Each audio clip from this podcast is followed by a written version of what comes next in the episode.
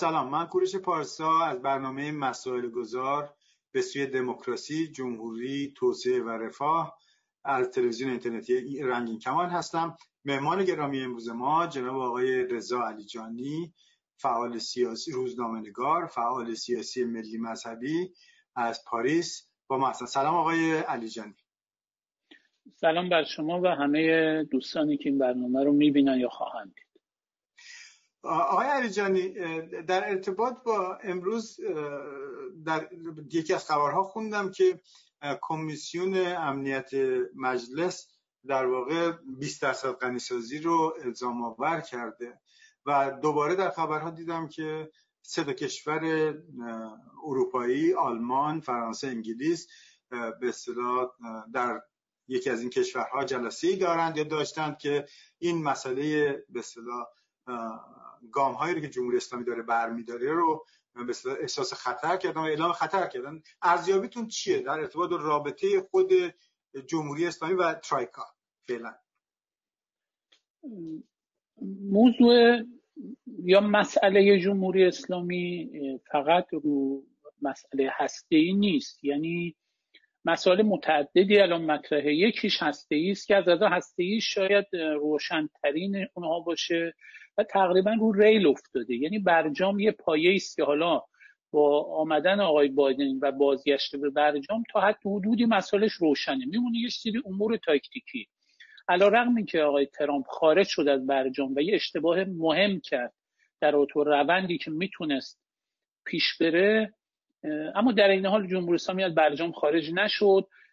اون چیزایی رو هم که تا حالا تعهدات متقابلی رو که کاهش داده امر خطرناکی نیست. یعنی با وجودی که دوربین های سازمان جهانی انرژی اتمی در ایران در همه مراکزش شبانه روز کار می‌کنند اون اعمالی که جمهوری اسلامی انجام داده مثلا یه خورده ذخیره غنیسازیش بیشتر بشه یه خورده تعداد سانتریفیوژ مثلا یه دو درجه درجه غنیسازیش زیاد بشه اینها اون چون امر خطرناکی نیست. اینو همه کارشناسای مستقل هم گفتن. سازمان انرژی اتمی انرژی هسته جهانی هم گفته. در نتیجه اینا به نظر من امور تاکتیکی است که بعدا برای چانه زنی به درد می‌خوره. ایران هم به در شرایطی نیست که خیلی بخواد خط نشان بکشه یا خیلی بخواد از موضع بالا چانه زنی بکنه. مثلا اینکه درصد غنیسازی رو بالا ببره یا مثلا برخی از گام هایی رو که تعهد داده بود در برجام برگرده. خب اینها اموری است که فقط در رابطه با مسئله هستی باید چانه زنی بشه من فکر می‌کنم بخش بحث هسته ای ساده ترین بخش مذاکرات خواهد بود و کشورهای اروپایی هم خب به اصطلاح استپ بای استپ هر مرحله ای که برخورد میشه اونا هم برخورد می‌کنن. ولی کشورهای اروپایی هم یه امتحانی پس دادن که خیلی در برابر قدرت آمریکا نمی‌تونن به اصطلاح توانایی حراست از برجام رو ندارن. اینو هم جمهوری اسلامی می‌دونه هم طرف مقابل می‌دونه. بنابراین دو طرف اصلی ماجرا جمهوری اسلامی و آمریکا هستن. حالا روی این مسئله به هر صورت روزهای ماهای پایانی یا روزهای پایانی پنجاه روز فکر کنم یا شاید پنجاه و شیش روز به این مثلا دولت ترامپ باقی مونده و این روزها به شایعات خیلی زیادی توی منطقه هم هست توی حرکت های جلساتی که یا سفرهایی که پومپو کرده و این آوردن بی 52 در منطقه و حتی اون کامنتی که رئیس سنتکام آمریکایی داد. آیا و اون حرکتی که مسافرتی یا اون خبری که از قاهانی میاد که نیروهای حامی خودش مثلا یک نوعی تاکید, تاکید کردن یا دستور دادن یا پیشنهاد دادن که حملاتشون رو متوقف کنن با آمریکا. آیا شما یک طرح کلی و بزرگ و احساس خطری رو می‌کنین در ارتباط با ماهای پایانی ترامپ و اینکه اسرائیل یا خود آمریکا حرکاتی حملاتی رو به صورت محدود انجام بده یا اینکه همچنین امکانی رو نمی‌بینید میبخشید. احتمالش بسیار ناچیزه. یعنی در حد صفره. آمریکا الان داره نیروهاش از منطقه خارج می‌کنه. اقدامات دیگه اقدامات احتیاطی و مانوره. یعنی دو طرف رو هم دیگه محتاط هستن. ایران محتاط تره چون آقای ترامپ رو پیش بینا پذیرتر می‌دونه. آمریکا وقتی از منطقه خارج میشه می‌خواد یک در واقع اعتمادی به متحدین منطقهش بده که ما سیطره رو داریم بر به صلاح بر منطقه و بسیار بعید اتفاق جدیدی بیفته. آقای ترامپ هم خوب از همون تو این چهار سال هم هیچگاه به نقطه جنگ نرفت. تا جایی که حتی داشت فرمان جنگ و امضا می‌کرد عقب نشینی کرد. چه برسه الان که داره کاخ سفید رو ترک می‌کنه.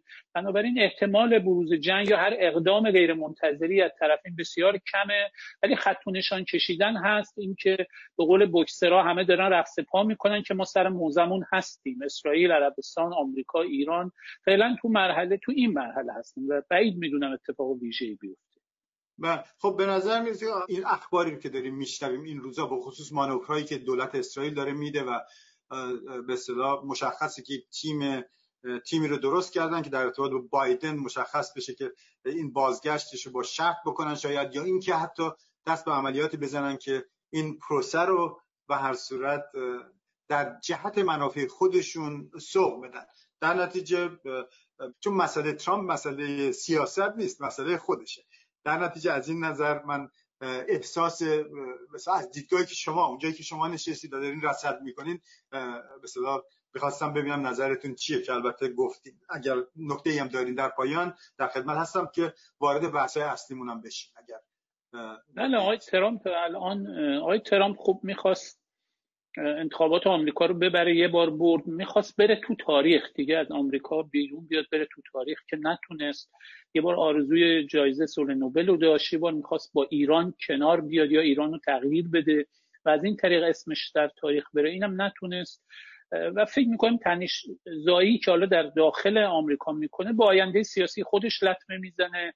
و شاید یه مدار هم نگران پرونده است که بعد از اینکه این مسئولیت ریاست جمهوری ازش برداشته شد می‌تونه پرونده های متعدد قضایی هم در انتظارش باشه. من فکر می‌کنم آقای ترام بیشتر به این مسائل فکر می‌کنه تا اینکه بخواد الان بلند پروازی بکنه و آینده سیاسیش رو در حزب جمهوری خواه بیشتر از این در واقع تباه خب حالا برگردیم به اون سال اول. سیاست احتمالی ایران بایدن.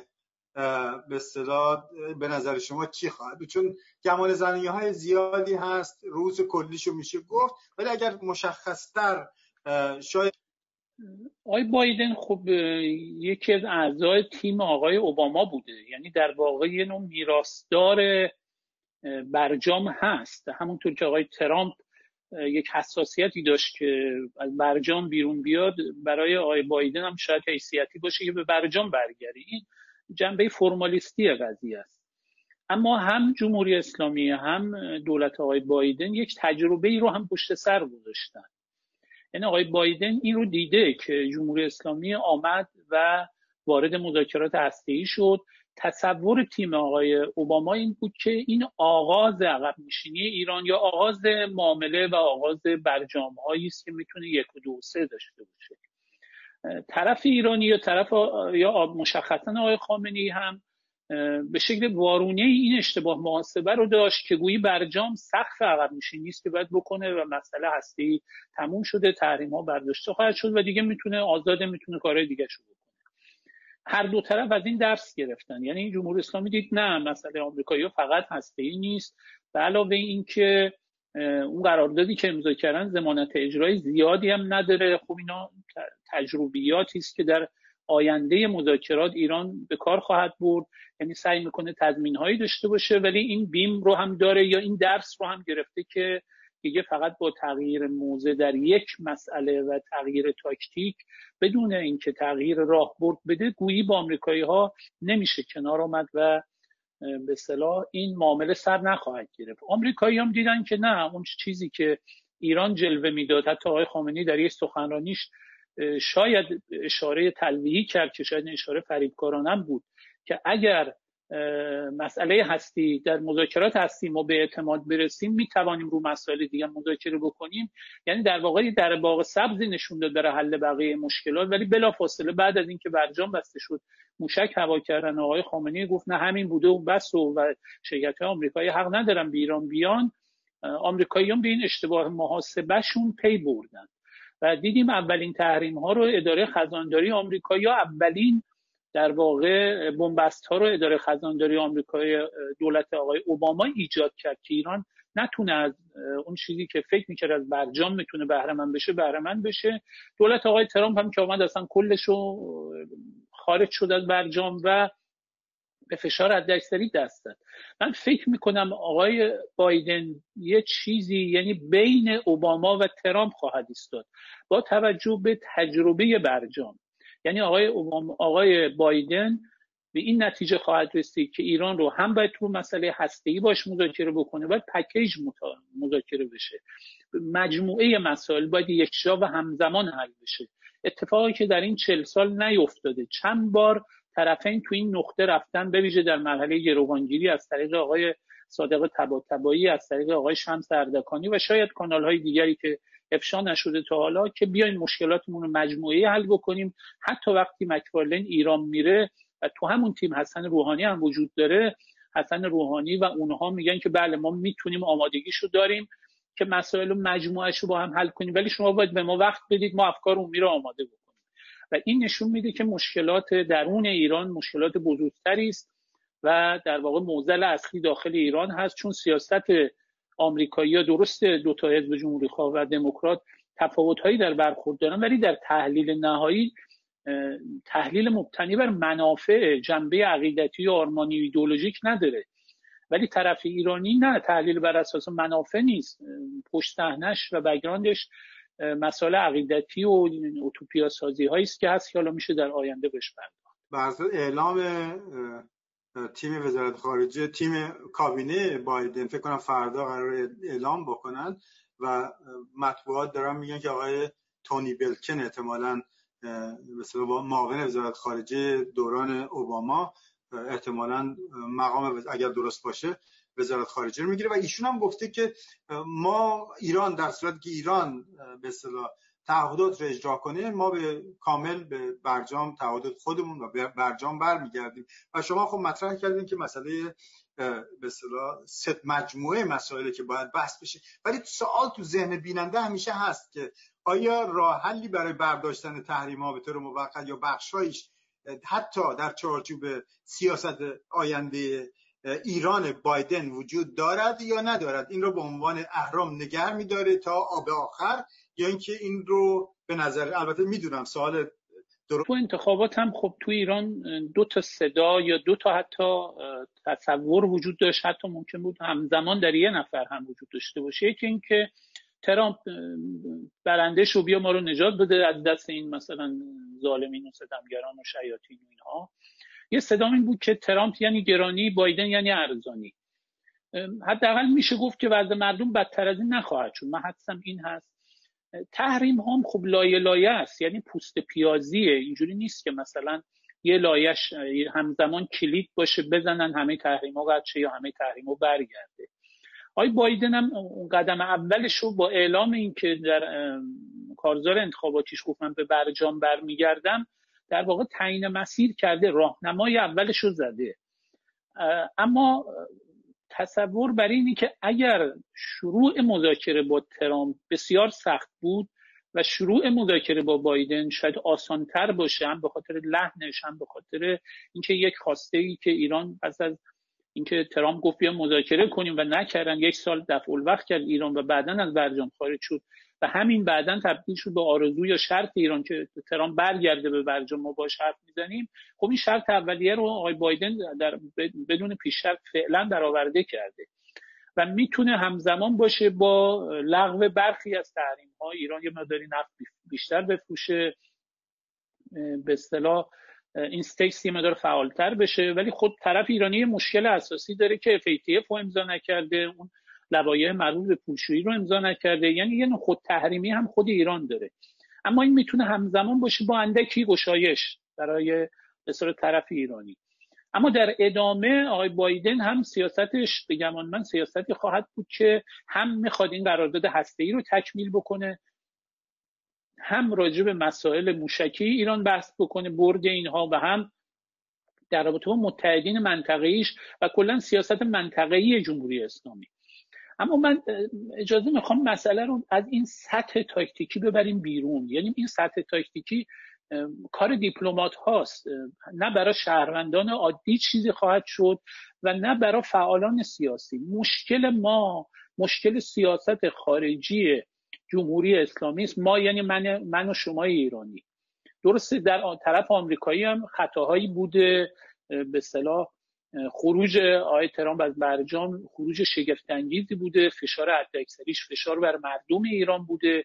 اما در مجموع سیاست خارجی آمریکایی ها مبتنی بر منافعه. حالا این منافع ممکن تعارض منافع بین برخی جناهان پیش بیاد.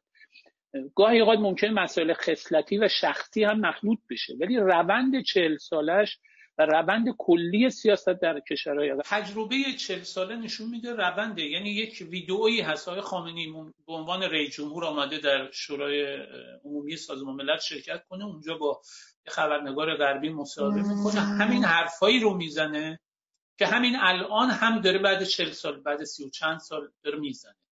یعنی سیاست خارجی آقای خامنه ای از دوره ریاست جمهوریش تا حالا بر اساس یک گرایش آخر زمانی جدال خیر و شری است که آمریکا مسئله شر باید نابود بشه و ایران هم مسئله خیره باید آمریکا رو نابود بکنه. متحدین منطقه هم مثلا ادامه اون شر هستن. در حالی که اولا خب اون شری که باید نابود بشه آقای خامنه‌ای شما همون شر رو در داخل کشور و مردم خودت داره همون کارا رو می‌کنی. چیزی که میگه اسرائیل با فلسطینیا می‌کنه چیزی که میگه آمریکا یا با کشورهای دیگه می‌کنه شما خودت با مردم خودت داری می‌کنی. یعنی اگه مسئله شر باشه خود جمهوری اسلامی هم که نمادها و سمبل های شر ثانیا اون نگاه آخر زمانی که وجود داره اساسا منافع ملت ایران توش مطرح نیست. تمایل ملت ایران هم مطرح نیست. یعنی ملت ایران تو همین انتخابای نیمبند زیر نظر نظارت استثوابی زیر تیغ نظارت استثوابی بارها آمدن خلاف این سیاست رأی دادن. آقای خامنه‌ای حاضر نیست اولا به اکثریت تن بده. ثانیا ارزشی که ضد ارزشی که غربی‌ها رو می‌دونه خودش حکومتش سمبل این ضد ارزش هست. و خودش رو هم حامل نیروی خیر می‌دونه برای نابودی شر مگر مسلحت نظام. یعنی اینجا فریبکاری سوم هست. که مسلحت نظام اختضا بکنه ما با شر و مسر شر هم باید می‌تونیم کنار بیام برای حفظ حکومت خودمون. حالا آقای خامنه‌ای الان به همین نقطه رسیده. یعنی ضمن اینکه نگاه ضد آمریکایی ضد اسرائیلی داره در همین آخرین سخنرانیش تمدن غرب و انتخابات آمریکا رو سمبل توحش دونست. یعنی اون نگاه ضد غربی ضد تجدد ضد تمدنی که در پوشش ضد آمریکایی در واقع پوشونده شده و این گاهی فریبنده است. یه دوره اوایل انقلاب برای بخشی از نیروهای چپ فریبنده بود که فکر می‌کردن مثلا روحانیت ضد امپریالیستی برخورد می‌کنه درش اونها ضد تجدد ضد تمدن برخورد می‌کردن. و یا برای بخش نیروهای ناسیونالیست فریبنده است که گویی الان داره از عظمت ایران دفاع می‌کنه. در حالی که اونا سوریه را از استان خوزستان ایران مهمتر می‌دونستن. اساسا مسئلهشون ملت و ملیت ایران نیست. یعنی اینا پوشش های فریبکارانی است که بر تن لباس در واقع ارتجایی آخر و زمانی شیعه محور شیعه گرای آقای خامنی پوشیده شد اما اگه این لباس رو الان یعنی از این بگراند کلی شروع بکنیم و بیام جلوتر مسئله الان سر تاکتیکا نیست که برخی از فعالین سیاسی میگن خب ایران اینا رو بده اونا چی میدن این چی میده اون چی میده. اصلا دعوا در سطح تاکتیک نیست. دعوای ما و مشکل من و شما ایرانی سر راهبردی است که آقای خامنه‌ای و جمهوری اسلامی داره پیش می‌بره. این راهبرد ربطی به منافع ملت ایران نداره ربطی به امنیت ملی ما نداره. این راهبرد امنیت ملی ایران رو به خطر انداخته. ایران رو بارها تا یک قدمی جنگ برده با فریبکاری که یه روز می‌گفتن انرژی هستی حق مسلم ماست. یه روز میگن اگه سوریه نجنگیم اینجا باید بجنگیم. یعنی سعی می‌کنن آدرس اشتباهی بدن. شما اصلا در سوریه چیکار دارید می‌کنید؟ چه ربطی به امنیت ملی ایرانیا داره؟ بنابراین مشکل اصلی ما در این سطح هست. اما اگر بخوایم به این سطح تنزل بدیم بحث رو بدون اینکه ما واقعا نباید وارد این بازی دیپلمات ها با هم دیگه بشیم. خب آمریکایی ها می‌تونن در واقع برگردن به برجام تحریم ها رو مرحله مرحله لغو کنن اگر ایران تغییر سیاست بده و تغییر رفتار بده. و ایران هم مثل اسرائیل جمهوری اسلامی و اسرائیل دو کشور رسمی تو سازمان ملل هستن. هیچ کشوری هیچ دولتی نمی‌تونه یه دولت رسمی رو بگه من می‌خوام اینو نابودش کنم. بنابراین آمریکاییان بایستی از این که بخوان تو مسائل سیاست داخلی ایران دخالت کنن بعد از این هم پرهیز بکنن. اینا امتیازایی که می‌تونن به جمهوری اسلامی بدن. و اینا چیز بسیار یعنی چیز سختی نخواهد بود برای اون. اما چی که سخته و مشکله و معضل اصلی جامعه ایران است. این سیاست ویرانگری است خامنه‌ای. و جمهوری اسلامی پس از اشغال سفارت آمریکا تا حالا داشته و این سیاست هست که اقتصاد ایران رو به مش... دچار مشکل کرده. البته اقتصاد ایران مشکلات ریشه های داخلی اصلی تری داره. امنیت ملی ما رو به خطر انداخته. سرمایه های ما رو خطر انداخته. نیروی انسانی ایران رو به خطر انداخته. ایران رو به بزرگترین صادر کننده و مهاجر فرست مغزهای متفکر تبدیل کرده و بسیاری از معضلاتی که ما درگیرش هستیم. ادامه داره. سوال اینه که آیا صدور انقلاب اسلامی رو که با همون های در منطقه و سیاست های به اصطلاح توسعه طلبانه در منطقه و سیاسی امنیتی که شما میگین دار این این نظام ما این مجموعه آقای خامنه ای این حکومت واسه همین جزئیات وارد چیز میشه که آمریکا خواهان یا غرب خواهان بحث در سیاست منطقی برد موشکی امنیت اسرائیل اسرائیل ستیزی همه عربستان وزیر خارجهش دیگه گفت ما رو میز باشیم روی میز مذاکره باید باشیم یعنی در واقع اینها دوچار همچین موزلی هستن که مسئله منطقی عربستان هم استیک داره در این مسئله چیز. میگه که منم باید در روی میز باشم به بایدن هم خواهد گفت. البته اینکه به قول شما تاکتیکا جای خودش. ولی در نهایت آیا این حاکمیت اگر بپذیرد این دیگر این حکومت جمهوری اسلامی نیست. شما توضیح بدین که چجوری این امکان پذیره. ببینید سیاست خارجی جمهوری اسلامی از اینجا بگم شاید دقیقتر بشه یا عمیقتر بشه. سیاست خارجی جمهوری اسلامی ما فقط داریم سیاست خارجیشو بحث سیاست داخلی مهمتر و یک جایی بحث دیگری سه تا معلفه توش موثره یکی همین معلفه ضد دشمن و ضد تمدن و تجددی که توش هست. دوم معلفه شیعیگری سوم مسلحت نظام. یعنی اینجاست که با صدام و قذافی اینا فرق می‌کنه. آقای خامنه‌ای و مثل آقای خمینی تو آخر وای نمیسته.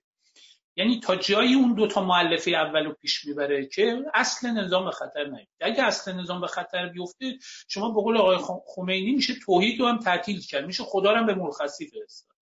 یعنی قدرت بالاتر از هم بشی و این خب اصل اساسی است که یعنی ماکیاول باید لوین بندازه جلو حضرت بنابراین یک سیاست ضد غربی ضد دشمن بر این اساس است که ما می‌بینیم حتی کشورهایی که مسلمان های خودشون سرکوب می‌کنن ولی ضد غربی هستن. جمهوری اسلامی از اون مسئله چشم پوشی می‌کنه. چون این اصل اولی است. دوم زیل اون میگنجه شیعیگریه. اول می‌خواستن امالگرای جهان اسلام بشن ولی بعد دیدن نه جهان اسلام به اصطلاح اینا اکثرا اهل سنت هستن در 12 درصد جهان اسلام شیعن. و اون اهل سنت هم حکومتاشون یه بازی های ماهرانه ای کردن توده های مردمشون چسبوندن به خودشون تا بچسبن مثلا به اون شعار راهی بخشی که اول از انقلاب ایران به جهان صادر می‌شد یا به جهان اسلام صادر می‌شد. بنابراین کوتاه آمدن شدن فقط هلال شیعی و ملگرای جهان شیعی. معلفی سوم ولی حق تو داره نسبت به دو معلفی اول. بر این اساس جمهوری اسلامی می‌تواند تغییر ریل بده در سیاست خارجیش. اما اونی که قبلا هم داده یعنی جمهوری اسلامی برای حفظ منافع برای حفظ موجودیت خودش حاضر از سیاست خارجیش عقب نشینی این یک. اینجا وقتی ما میگیم جمهوری اسلامی یعنی حکومت آقای خمینی آقای خمینی و آقای خامنه‌ای. در جمهوری اسلامی خب گرایش های دیگری هم بودن این گرایش های گرایش های مغلوب بودن. مثلا هاشمی رفسنجانی در دورش با عربستان بهترین رابطه وجود داشت. حتی جمهوری اسلامی تو عربستان کارهای خرابکارانه کرده بود به اصطلاح حالا امروز تروریستی کرده بود. عربستان چشم پوشی کرد. اسنادش رو با آمریکایی‌ها نداد. یا دوره آقای خاتمی خب روابط حسنی وجود داشت گفتگوی تمدن‌ها مطرح شد تو منطقه. روابط بهتر بود. حتی سیاستی که حسن روحانی و ظریف و اینا که پیرو حسن روحانی پیرو هاشمی رفسنجانی هست با سیاست آقای خامنه‌ای متفاوته. بنابراین اگر جمهوری اسلامی سیاست خارجیش رو تغییر بده می‌تواند جمهوری اسلامی خامنه‌ای تبدیل بشه مثلا به جمهوری اسلامی هاشمی و خاتمی و روحانی و اینها. یعنی جمهوری اسلامی کلیتش از بین نخواهد رفت. یعنی این تصور. ولی نیرویی که اینها تربیت کردن حیمنه ای که درست کردن مشروعیتی که و هویتی که با این شعارها ساختن به شدت دچار تزلزل خواهد شد. مثل قدنامه 598 وقتی آقای خمینی قدنامه 598 رو پذیرفت یعنی با صدام یزید کافر مثلا به قول اون زمان رفت مذاکره کرد و نشستن گفتگو کردن همون گفتگو می‌تونه با قاتل سردار سلیمانی هم می‌تونه اتفاق بیفته. یعنی جمهوری اسلامی بر اساس اون مؤلفه سومش می‌تونه این کارو بکنه برای حفظ سیاست داخلیش. در سیاست داخلی ما دیدیم جمهوری اسلامی که در برابر اصلاح طلبها و میان رواش که حالا به دموکراسی و مشارکت و همه با همه ایرانیان ایران برای همه ایرانیان از این شعارا می‌دادن. اومد شعار عدالت و فساد و فرستیزی و ضد آمریکایی بودن و گذاشت و گفت شما مرعوب غرب هستید ما ضد دشمن ما ضد آمریکا هستیم شماها مرعوبید یا شماها مثلا شمال شهری هستید ما طرفدار جنوب شهری هستیم. اومد تو سه چهار روز صدها نفر از این جنوب شهری ها رو کشت. بعدم گفت آقا اصلا مستضعف که ما گفتیم معناش این نبوده. یعنی شلیک کرد به سینه فقرا و پاورهنان از اونجا ما می‌بینیم ریزش هایی هم در درون یعنی اگر ما اصلاح طلبان و نیروهای ریزشی حکومت در دهه هفتاد بدونیم بر اساس شعارهای مثلا آزادی و مشارکت و دموکراسی الان جریان هایی دارن از درون همین جمهوری اسلامی ولایی ریزش می‌کنن. جریان های جوانتری به اسم عدالت خواه که اینا از غذا ضد آمریکا هستن ضد برجام هم هستن طرفدار آقای خامنه‌ای هم هستن یعنی توهم رو دارن. ولی میگن خب ما که شما گفتی عدالت و ضد فساد و اینا که الان کل حکومت و فساد گرفته. فساد ریشاش به بیت و دربار آقای خامنه‌ای داره منجر میشه. یعنی سیری رو که مثلا, بگم آقای تبرزدی طی کرد که از امام خامنه‌ای رسید به مقابل جویی با آقای خامنه‌ای دارن یه سری زیادی دارن طی بنابراین جمهوری اسلامی هر قدر که پوست اندازی بکنه یعنی اون معلفه مسلحت نظام علیه شعارهای خودش نظام رو حفظ کنه ولی شعاراش رو کنار بذاره مرتب لاغرتر میشه ریزش بیشتری خواهد داشت و زور اوریانتری به کار خواهد برد نیروی سرکوبش کمتر خواهد شد. باید بره مثلا می‌خواد بره سوریه بره تو داخل کشور جنبش سبز با اراذل اوباش سرکوب کنه. سوریه می‌خواد بره مداخله کنه. افغانهای شیعه پاکستانی عراقی های شیعه رو گردان سازی کنه ببره. خب این علامت فقر این حکومته. علامت فروپاشی تدریجی حکومته. بنابراین به نظر من جمهوری اسلامی برای حفظ و برای مسلحت نظام می‌تونه از این شعارهای بنیادیش هم کوتاه بیاد. به اصطلاح تسلیحاتی هم داره به لحاظ اصطلاح توجیهش توجیه دینی و تاریخ اسلام و از امام حسین میره طرف امام حسن و صلح امام حسن و نرمش قهرمانانه و چرخش قهرمانانه و از این ذرات فرهنگی دینیش هم به حال بهره می‌بره. اما اینها نوعی از درون پاشی حکومت هست که منتظر به این ضعف بنیانهای حکومت هست ضعف مشروعیت و ریزشش در درون هوادارای خودش هست که حالا از اون سو هم جنبش های اجتماعی هست جامعه مدنی هست مطالبه محوری سنفی هست که اینها می‌تونه در مجموع یک نیروی قدرتمندی در برابر یک حکومتی که مشروعیت شاید دست داده و صرفا به نیروی سرکوبش داره اتکام می‌کنه مقاومت بکنه و اون رو عقب برونه یا اونو از بین ببره. خب آقای زیدآبادی مطرح می‌کنه که این حکومت می‌تونه مجبوره که بیاد و مثلا این سازش رو انجام بده ولی مجبور پایگاه طبقاتی خودش هم عوض کنه چون نمی‌تونه متکی به اون نیروی قدیمی باشه باید برگرده و بیاد. به طبقات متوسط بخشم افشار تازه.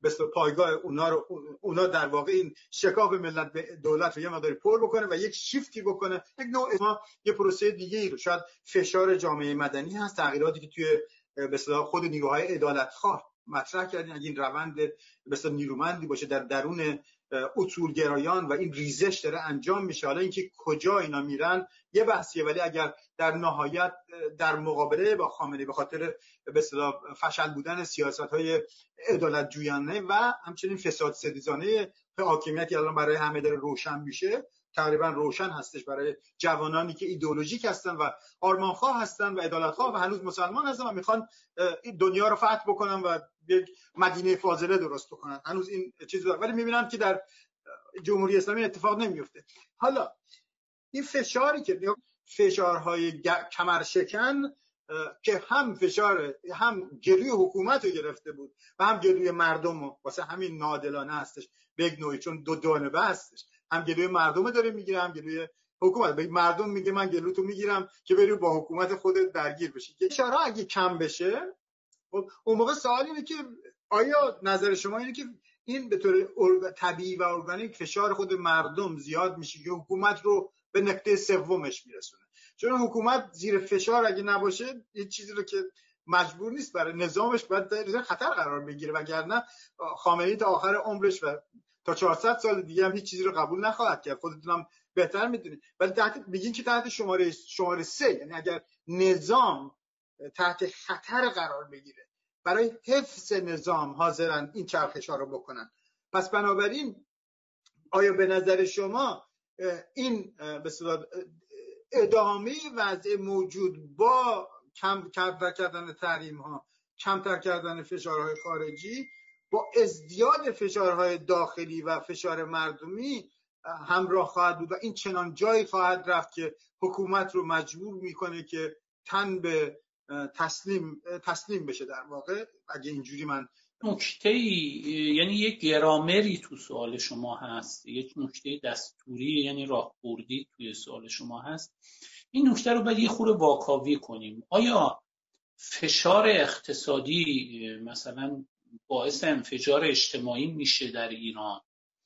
و آیا جمهوری اسلامی در برابر این فشار عقب نشینی می‌کنه؟ آیا تحریم ها تأثیر گذار هست در مثلا چون این تحریم ها برای اولین بار که رو جمهوری اسلامی اجرا نشده این تحریم ها در حالا مثلا افراد یا تحلیلگرانی که طرفدار تحریم ها هستن به نمونه آفریقای جنوبی اشاره می‌کنن که به نظر من نمونه غلط اندازی است. چون آفریقای جنوبی کشوری بود؟ حکومت آپارتاید بود سفید پوستا اونجا حاکم بودن اینها وصل به لحاظ اقتصادی وصل به بازارهای جهانی بودن وصل به شرکت های غربی بودن. به لحاظ سیاسی هم متحد غربی ها بودن. این کشور فرق می‌کنه با مثلا کوبا ایران کره شمالی ونزوئلا. اون کشور آفریقای جنوبی خودش یک کشور در کمپ غربی ها بود. وقتی غربی ها تردش می‌کردن اثرگذار بود. چون با همون فرهنگ و ادبیات بجز مسئله آپارتاید داشت با جهان ارتباط برقرار می‌کرد. ولی این کشورها از ادا افتخارم می‌کنن به دشمنی با آمریکا و اینکه آمریکا ما رو مقابل ما ایستاده. و در آفریقای جنوبی کراهت انزجار و نفرت جهانی از تبعیض نژادی بود که اون کشور رو پاشوند یعنی باعث عقب نشینی اون کشورم که انقلاب نشد در نهایت. در نهایت دولت وقت آمد با سیاها مصالحه کرد. دکلرک آخرین رئیس جمهور آفریقای جنوبی آخرین رئیس جمهور سفید پوست آفریقای جنوبی. بعدها در یه سخنرانی گفت از غذا فشار اقتصادی فشار کمی به ما وارد کرد. یعنی به اصطلاح آفریقای جنوبی هم این نبود که تحریم های اقتصادی باعث عقب نشینی حکومتش شده باشه. به گمان من انزجار جهانی از و نفرت جهانی از تبعیض نژادی بود که ببینید حتی یه تیمی از انگلستان میره مسابقه بده با در آفریقای جنوبی. یک نفر رنگین پوست اونجا هست نه سیاه پوست. اونا میگه ما بازی نمی‌کنیم. تو آفریقای جنوبی اینا حاضر نبودن یک سیاه در تیم ملی فوتبالشون بازی کنه یا راگبیشون بازی کنه. حتی اینا اومدن یه تیم پیشنهاد دادن ما یه تیم سفید پوست و یه تیم سیاه پوست به جام مثلا مسابقات. و نپذیرفتن. بازیایی که تیمای آفریقای جنوبی به دعوت دولت مردا و سرمایه‌دارای غربی می‌رفتن مثلا تو آمریکا بازی می‌کردن تماشاچی‌ها میریختن به هم می‌زدن. چون می‌دونستن حتی یک سفید پوست یک سیاه پوست تو تیم سفید پوستشون راه ندادن. یعنی یک نوع نفرت جهانی. ببین در دوره ترامپ وقتی یک سیاه پوست کشته شد بحث تبعیض نژادی بالا اومد کل آمریکا تکون خورد و این تشعشع این جنبش به کل به خیلی از کشورهای دیگه هم رسید. ولی همین آقای ترامپ رفت با طالبان ضد زن مذاکره کرد. هیچ چیزی هم که آب از آب تکون نخورد. یعنی با کمال تاسف تبعیض علیه زنان با تبعیض علیه سیاهان اینقدر اختلاف سطح فرهنگی داره هنوز در جهان. یعنی مرد سالاری اونچنان قدرتمنده که آقای ترامپ جرأت می‌کنه میره با طالبانی که اجازه نمیدن زنها برن مدرسه درس بخونن مذاکره می‌کنه هیچ هم روتوش نمی‌کنه. ولی یه شعار نژادپرستانه توی ورزشگاهی داده بشه اون تیم کمپلت همه محروم میشن این حالا یه داستان رو ماجرای آفریقای جنوبی. ولی در تحریم ها هم ببینید این که آفریقا کوبا کره شمالی یعنی اشتباهی که اپوزیسیون کوبا تو آمریکا کرده بخشی از اپوزیسیون ترامپیست ایران داره می‌کنه. که فکر می‌کنه هی آمریکایی‌ها رو ما تحریک کنیم علیه حکومت کوبا. هی بگیم تحریم بیشتر بکن. کوبا رو تحریم ها عقب نشینی کره شمالی هم همینه. ایران هم همینه. یعنی از طریق تحریم ها که خب یکی از دوستان در یه میزگرد و مناظری که داشتیم مثال زد. گفت که خلاصه وقتی شما یک مجرمی رو تنبیه می‌کنید خانوادهش هم یه مقدار آسیب می‌بینن ضرر می‌بینن. مثلا یه مجرمی میندازی زندان یا اعدام می‌کنید ممکنه دختر دانشجوی مثلا یا دختر زیر کنکور داشته باشه بچه داشته باشه خانواده داشته باشه به اونا آسیب می‌رسه. حالا نظام جهانی آمریکا ایران رو تحریم می‌کنه فشار وارد می‌کنه به مردم آسیب می‌رسه. ببینید این مثال چقدر غلط اندازه اولا مردم که خانواده مسئولین نیستن. خانواده مسئولین ماشاءالله همه در عیش و عشرتشون هستن. این تحریم ها به صلاحش کوچکترین مسئله برای اونها ایجاد نکرده. تو ایران و خارج از ایران و اروپا و آمریکا و کانادا دارن زندگی می‌کنن. مردم گروگان حکومت دقیقا برمیگردیم به بحث شما. وقتی که شما یه جایی یه دی یه جمعی رو گروگان گرفتن شما آب و غذا رو به روی همشون ببندید شما دارید گروگان ها رو هم تنبیه می‌کنید.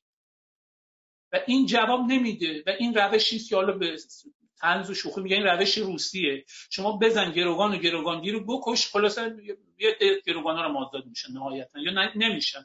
ماجرا جمع میشه. پلیس خوب پلیسی است که بتونه به گروگان ها آسیب نرسونه به گروگانگیر آسیب برسونه. تحریم ها ما تحریم هوشمند نداریم. اگه هوشمند باشه که کسی مس... همه مسئولین جمهوری اسلامی تحریم بشن. ربطی به ملت ایران نداره. ملت ایران شاید خوشحالم بشه بنابراین تحریم ها جواب نمیده. این یه نکته. نکته دوم نزدیکترین راه به دموکراسی در ایران رفاه مردمه نه فقر مردم. یعنی حتی طبقه متوسط انگیزه هاش از دست میده. توانایی تحرک اجتماعی سیاسی شو از دست میده. چه برسه به فقرا؟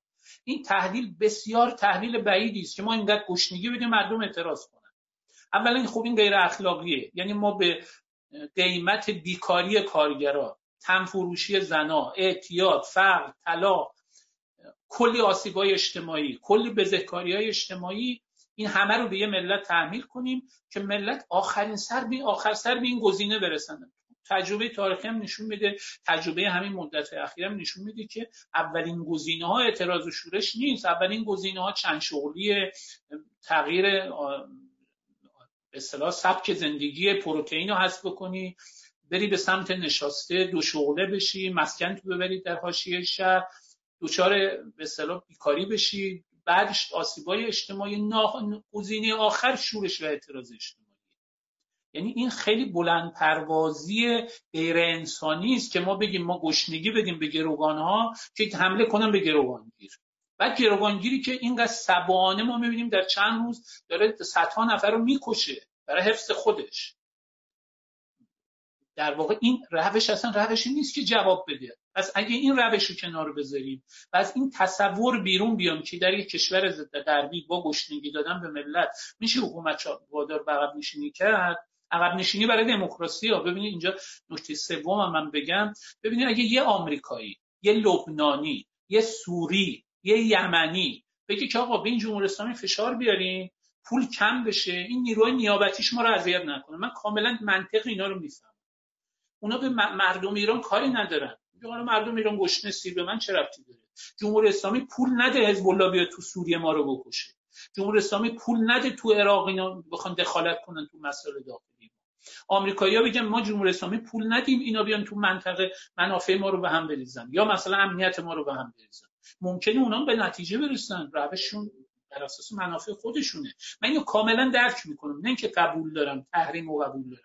ولی درک می‌کنم. ولی از یه ایرانی من نمی‌فهمم. یعنی اصلا واقعا درک نمی‌کنم. متوجه نمیشم. چون اون فرد منطق یک ایرانیه. منظورم شما نیستین. کسانی که فکر می‌کردن از طریق آقای ترام می‌تونن تو ایران تغییر ایجاد اونا در واقع خواستشون چیه؟ یا رژیم چنج یا دموکراسی دیگه. یا میگن این رژیم اول چه هر چی میاد بیاد. ما دوباره برگردیم قدرت. مثلا سلطنت ما دست رفته دوباره به دست بیاد. یا ما یه جمعی هستیم می‌خوام بریم به ایران حکومت کنیم. یا نه من ما یه سری آدمای آسی هستیم. این جمهوری اسلامی پدر ما رو در آورده اینا برن هر پدر سوختی می‌خواد بیاد بیاد. یعنی ما نهایتا یا رژیم چنج می‌خوام از این تحلیل یا دموکراسی می‌خوام. هیچ کدومش نمیاد. چون آقای ترامپ که اولا به دموکراسی تو ایران کار نداره اروپایی هم کار ندارن. اروپایی ها بارها و بارها ایران رو تحریم کردن سفیراشون رو بردن و دوباره اومدن معاملاتشون کردن. یعنی اونها در نهایت منافع خودشون رو می‌خوان. بنابراین اونها نه مسئلهشون رژیم چنجه نه مسئلهشون دموکراسیه.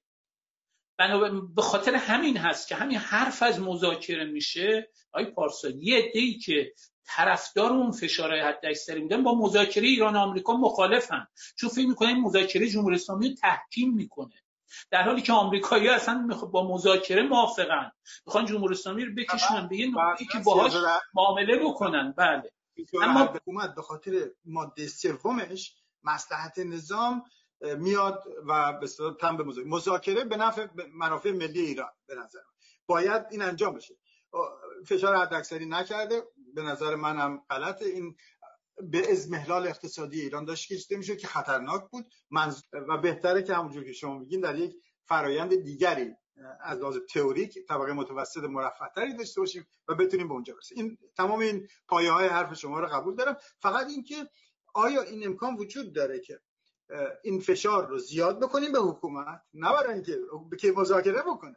به اونجا برسه که بیاد و چون به نفع مردم ایرانه این سیاست رو باید تغییر بدیم. حالا به هر جوری شده این سیاست سوری انقلاب باید حالا شما یه توضیح بدین که قرار چه جوری ما این کار رو انجام بدیم. از طریق مذاکره. یعنی منظور من این نیستش که رابطه ایران و آمریکا و ایران با در منطقه فصل اون بحران فیصل بخشه که می‌خواد حکومت رو بندازه. نه. سر این نیستش. سر اینه که آیا می‌توان این تغییر مسیر را به وجود آورد که به نفع مردم ایران باشد؟ این چگونه این امکان پذیر است؟ من به اون تحلیل شما فقط یه جمله شو یه خورده زاویه دارم بگم. من اعتراض خیابانی اسمش رو شورش بذاریم اعتراض هر چی بذاریم اینو به نفع مردم می‌دونم. یعنی اینو یه فشاری علیه حکومت می‌دونم و هم حق مردم می‌دونم جدا از حق مردم به نفع مردم می‌دونم. حالا اون یه بحث دیگه است. ولی ببینید مذاکره ایران و آمریکا از دو جنبه قابل توجه یکی این که اساسا رفاه حق مردمه. یعنی یه فعال سیاسی در نهایت می‌خواد چیکار بکنه؟ می‌خواد برای جامعش رفاه بیاره آزادی بیاره عدالت بیاره دموکراسی بیاره. حق حیات حق زیست شرافتمندانه بخشی از حقوق بشره. یعنی اینم بخشی از حقوق بشره. ببینید چینیا تو مراکز جهانی که حالا چینیا که کشورهای دیکتاتوری جهانن دیگه نقض حقوق بشر می‌کنن. بخشی از منطقشون قابل توجهه. میگن ما شکم یک میلیارد و مثلا چند صد میلیون نفر رو سیر نگه داشتیم. ما اینا رو از فقر به رفاه رسوندیم. رفاه هم بخشی از حقوق بشر من این منطق رو قبول دارم. این لازمه ولی کافی نیست. اولا رفاه پس حق مردمه. دوم ما در دوره هایی که مرگن رفتارشناسی جامعه ایران نشون میده جدا از اون حقشون. هر موقع جامعه تونسته از یه نقاطی از رفاه عبور بکنه از انگیزشش و به فلسفه زیستش از این که فقط نان و آب و اجاره خونش رو تعمین بکنه بالاتر اومده ما نیروی اجتماعی نه صرفا از طبقه متوسط از جوانانی از همه طبقات اجتماعی رو و حتی طبقات کم درآمد رو بیشتر دیدیم که آمدن برای دموکراسی فعالیت کردن. ما طبق منشور یا اون حرم آبراهام مزلول نگاه بکنیم انسان ها وقتی از اون به اصطلاح انگیزش ها و سایگاه های حیاتی اولیهشون یعنی یه خوراک و پوشاک و یه سقف بالا سر اولیه و سلامتی عبور بکنن میان خواهان مشارکت اجتماعی و حق به اصطلاح میرن به سمتی که به اصطلاح خواهان حقوق اجتماعیشون بشن. ما از این طریق نیروی اجتماعی آزاد می‌کنیم. یک دو اینکه حربه سرکوب داخلی رو از حکومت می‌گیریم. وقتی که حکومت شما فرض کنید یه روز سفارت آمریکا تو تهران باز بشه. چقدر حربه سرکوب از حکومت و سوم حکومت رو دچار ریزش درونی دچار اختلال و دچار بحران هویت می‌کنیم. اینا به نفع روند دموکراتیزاسیون در ایران هست. من قبول دارم یه راه دراز مدت تری است. ببینید در نگاه تحول خواهانه برخلاف اصلاح طلبی و برخلاف سرنگونی طلبی که تک نسخه ای هن. اصلاح طلبا می‌خوام فقط برن رأی بدن مثلا با رأی حکومت عوض بشه. خب این راه آقای خامنه‌ای بسته. سرنگونی طلبا می‌خوام فقط از طریق اعتراض و شورش و اینها مثلا کارگر هفت میان تو خیابون اینا اینو تفسیر به مثلا سرنگونی جمهوری اسلامی می‌کنه. نه. کارگر افتپه حقوقشون رو بدن برمیگردن سر کارشون. من خوشحال میشم من و تحول خوشحال میشم. حتی همین حکومت بخشی از حقوق مردم رو بده. ولی اینا تک نسخه ای هستن. در درمون ساختار جمهوری اسلامی مردم به بخشی از حقوقشون می‌رسن ولی به دیوارهای سخت و ستبری برخورد می‌کنن که به این نتیجه می‌رسن که تا عبور نکنن از این ساختار نمی‌تونن به همه حقوقشون برسن. اجازه بدید اینجا یه نکته راهبردی رو هم تاکید کنیم روش. ببینید این نگاه که بخشی از سرنگونی طلبای ایران دارن که هر نوع سیاست ورزی باید تعطیل بشه و مکول بشه به آن روز به روز پس از سرنگونی جمهوری اسلامی یعنی زنها کارگرها معلم‌ها پرستارا اتنیکای ایرانی و و و. شما باید همه انرژیتون می‌ذارید. برای سرنگونی از فردای روز سرنگونی شما به حقوقتون می‌رسید. یه نگاه کلاسیک و سپری شده است. نگاه قدیمی است. دیگه سپری شده. یعنی زنا حتی زنایی که ربطی به ایدولوژی حاکم ندارن. زنی که همسرش تو سال 60 به اعدام شده. زنایی که به لحاظ ایدولوژیک و هویتی مقابل حکومت جمهوری اسلامی هستن. اینا میان مطالبه محوری می‌کنن کارگران معلمان زنا. یعنی سیاست زندگی و سیاست رهایی این دوتا بایستی موازی هم پیش برن. ما نمی‌تونیم بگیم سیاست زندگی تعطیل همه علیه همه برای سرنگونی همه مردم علیه همه حکومت. این یه چیز قدیمی است خیلی قدیمیه. واقعا قدیمی شده. جنبش زنان اینو کهنش کرد. جنبش زنان حتی تو مجلسی که اصلاح طلبا نبودن می‌رفتن تو کمیسیونای اصطلاح زنانش که بتونن یه بخشی از حقوق زنا رو بگیرن. ببین بخشی از این حقوق رو از همین جمهوری اسلامی هم میشه گرفت. ولی این سیاست من بخوام جمع بندی بکنم تغییر سیاست در جمهوری اسلامی به دشواری ممکن و تغییر ساختار تقریبا غیر ممکنه. این جنبندی منه. تحول خواهی رو همین جا حرکت می‌کنه. یعنی شما سیاست زندگی و سیاست رهایی رو با هم داریم پیش می‌بریم نه به اصلاحات صندوق محور دل خوش کردین و نه خودتون رو به نگاه فقط خیابان یا فقط اعتراض یا حالا حمله خارجی دل خوش کردین. یعنی شما در واقع به معنای واقعی همه همه ابزارها رو میزه همه روش ها رو میزه. شما از همه روش هایی که شما رو می‌تواند به آزادی به عدالت به دموکراسی نزدیک بکنید می‌تونید استفاده بکنید. ولی دچار سادگی هم نیستیم دچار نزدیک بینی سیاسی هم نیستیم. عرصه سیاست برای شما که میگین پراگماتیستی نگاه می‌کنید به نظرم از همه ملموستره. عرصه سیاست عرصه توازن قواست هر چقدر زور داشته باشی زور اجتماعی داشته باشی همونقدر آش می‌گیری. اگه ما زورمون در حد این باشه که مردم بیان یه دونه رأی بدن برن خب در همین حد بهشون میدن. اگر توانایی مردم در این باشه که برن تو تشکل. من معلمم کارگرم پرستارم بیکارم برن تو تشکل های سنفی متشکل بشم. می‌تونم یه حقوق بیشتری بگیرم. اگه اونو به من ندادن من جرئت دارم برم تو خیابون تظاهرات کنم. می‌تونم بیشتر بگیرم. اگه تو خیابون زیاد بمونم مقاومت مدنی بکنم بازم بیشتر می‌تونم بگیرم. یعنی اینی که حالا ما اگه این اصالت رو به داخل بدیم البته میشه از حمایت بین المللی نه دخالت از حمایت بین المللی هم میشه بهره برد همه کشورها بهره بردن. یعنی ما از همه ابزارها می‌تونیم استفاده بکنیم. ولی مهم این هست که ما بتونیم مرتب این توازن قوا رو تغییر بدیم به نفع جریانی که خواهان تغییرات بنیادی است. خانم چینووت در اون کتاب معروفش میگه اگه سه درصد جامعه بیان توی اعتراض خیابانی مسالمت آمیز و در صحنه بمونن و ترک نکنن حتما پیروز میشن. سه درصد جامعه پایدار باشن در مطالباتشون و میگه اگر این جنبش غیر خشونت آمیز باشه دو برابر امکان پیروزی بیشتر داره و چهار برابر قدرت جذب نیروی بیشتری داره. یعنی مرتب می‌تونه بیشتر رشد بکنه. حالا این یه مسیره ولی این مسیر که ارادی طی نمیشه. این یه طرف بازیه. طرف مقابل یه طرف عقب مانده ارتجاعی متسلبی است و آدم کشی است. البته با تفسیری مسئلت نظام اگر اون نخواهد در برابر این نیروی اجتماعی که از همه ابزارها استفاده می‌کنه عقب نشینی بکنه این گذار این تحول انقلابی خواهد شد.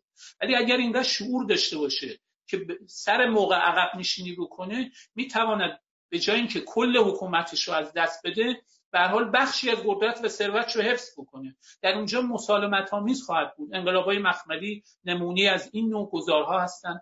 تعامل و مصالحه ها برخی از این مثال ها هستن ما اگر نمونه های تغییرات بزرگ سیاسی رو در 50 سال اخیر ببینیم شاید سه چهار تاشون شکل انقلاب داشتن. مثل ایران مثل حالا تا حدی رومانی.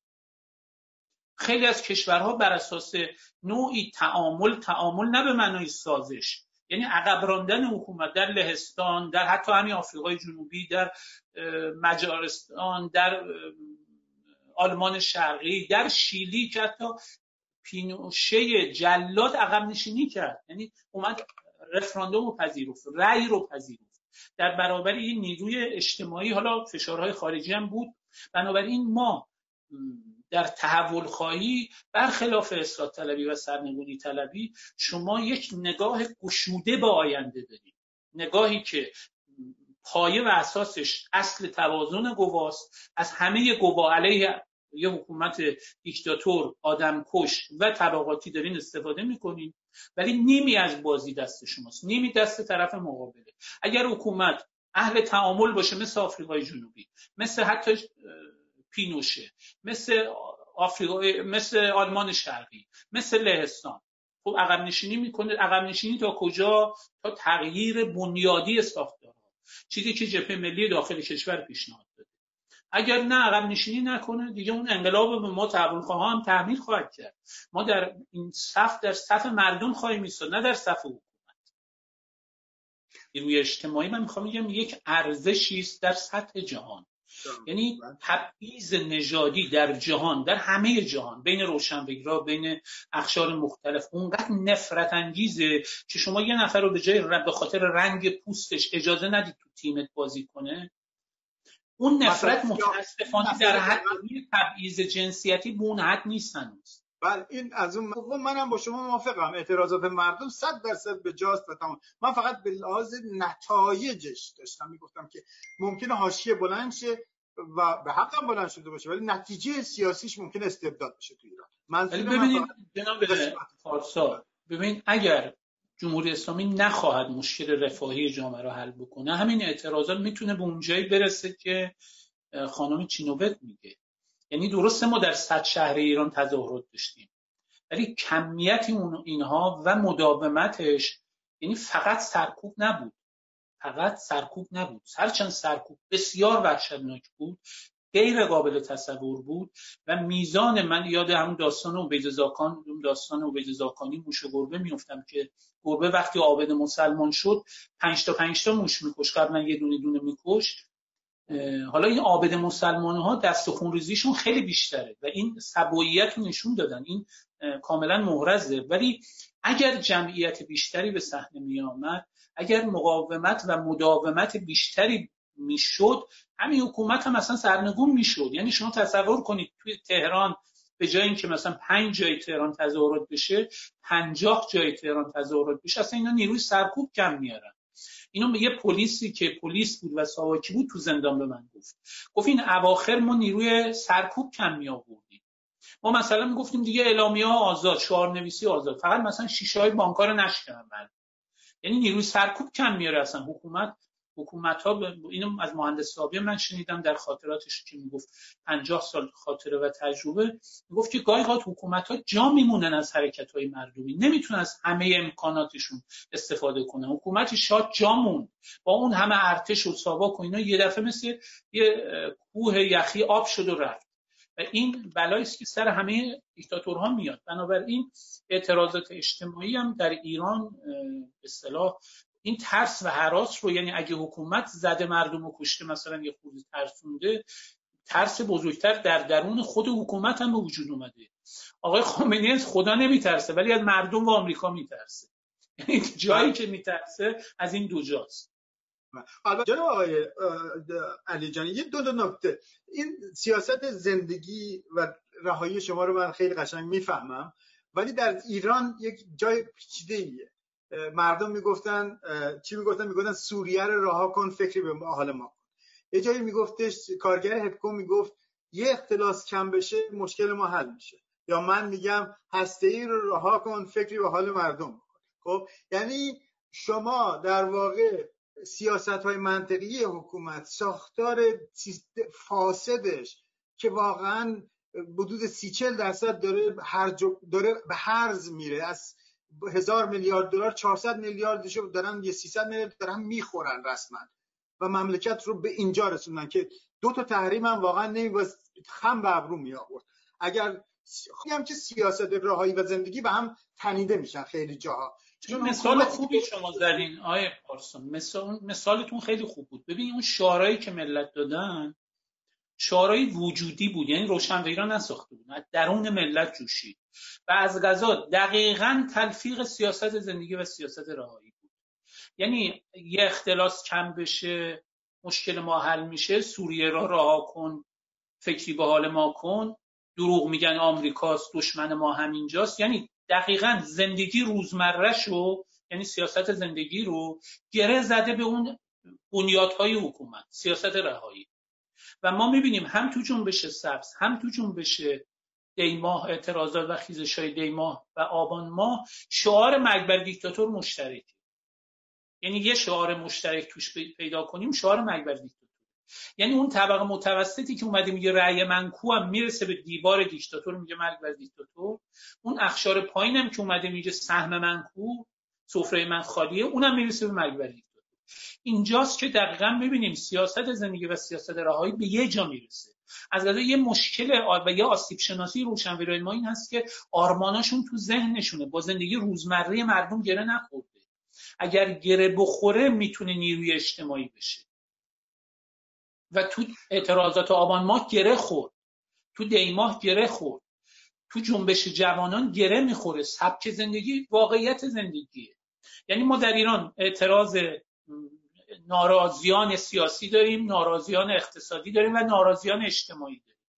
ناراضیان سیاسی دموکراسی می‌خوان ناراضیان اقتصادی عدالت و رفاه می‌خوان ناراضیان اجتماعی هم آزادی و آزادی سبک زندگی می‌خوان.